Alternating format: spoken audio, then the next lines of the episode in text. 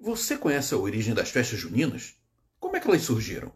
A origem está ligada às antigas festas pagãs das primeiras civilizações europeias, que festejavam tanto a chegada da primavera quanto do verão. Estas estações eram muito comemoradas, pois representavam a explosão da natureza animal e vegetal, depois do período do inverno, que representava muita dificuldade na luta pela sobrevivência e recolhimento. Assim, o verão e a primavera representavam a vida mais dinâmica, com a volta das atividades de plantio e colheita e da vida social.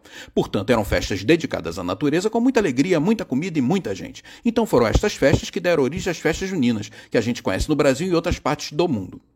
No próximo vídeo, nós vamos saber como é que o catolicismo se apropriou dessas festas pagãs, que hoje nós chamamos de juninas.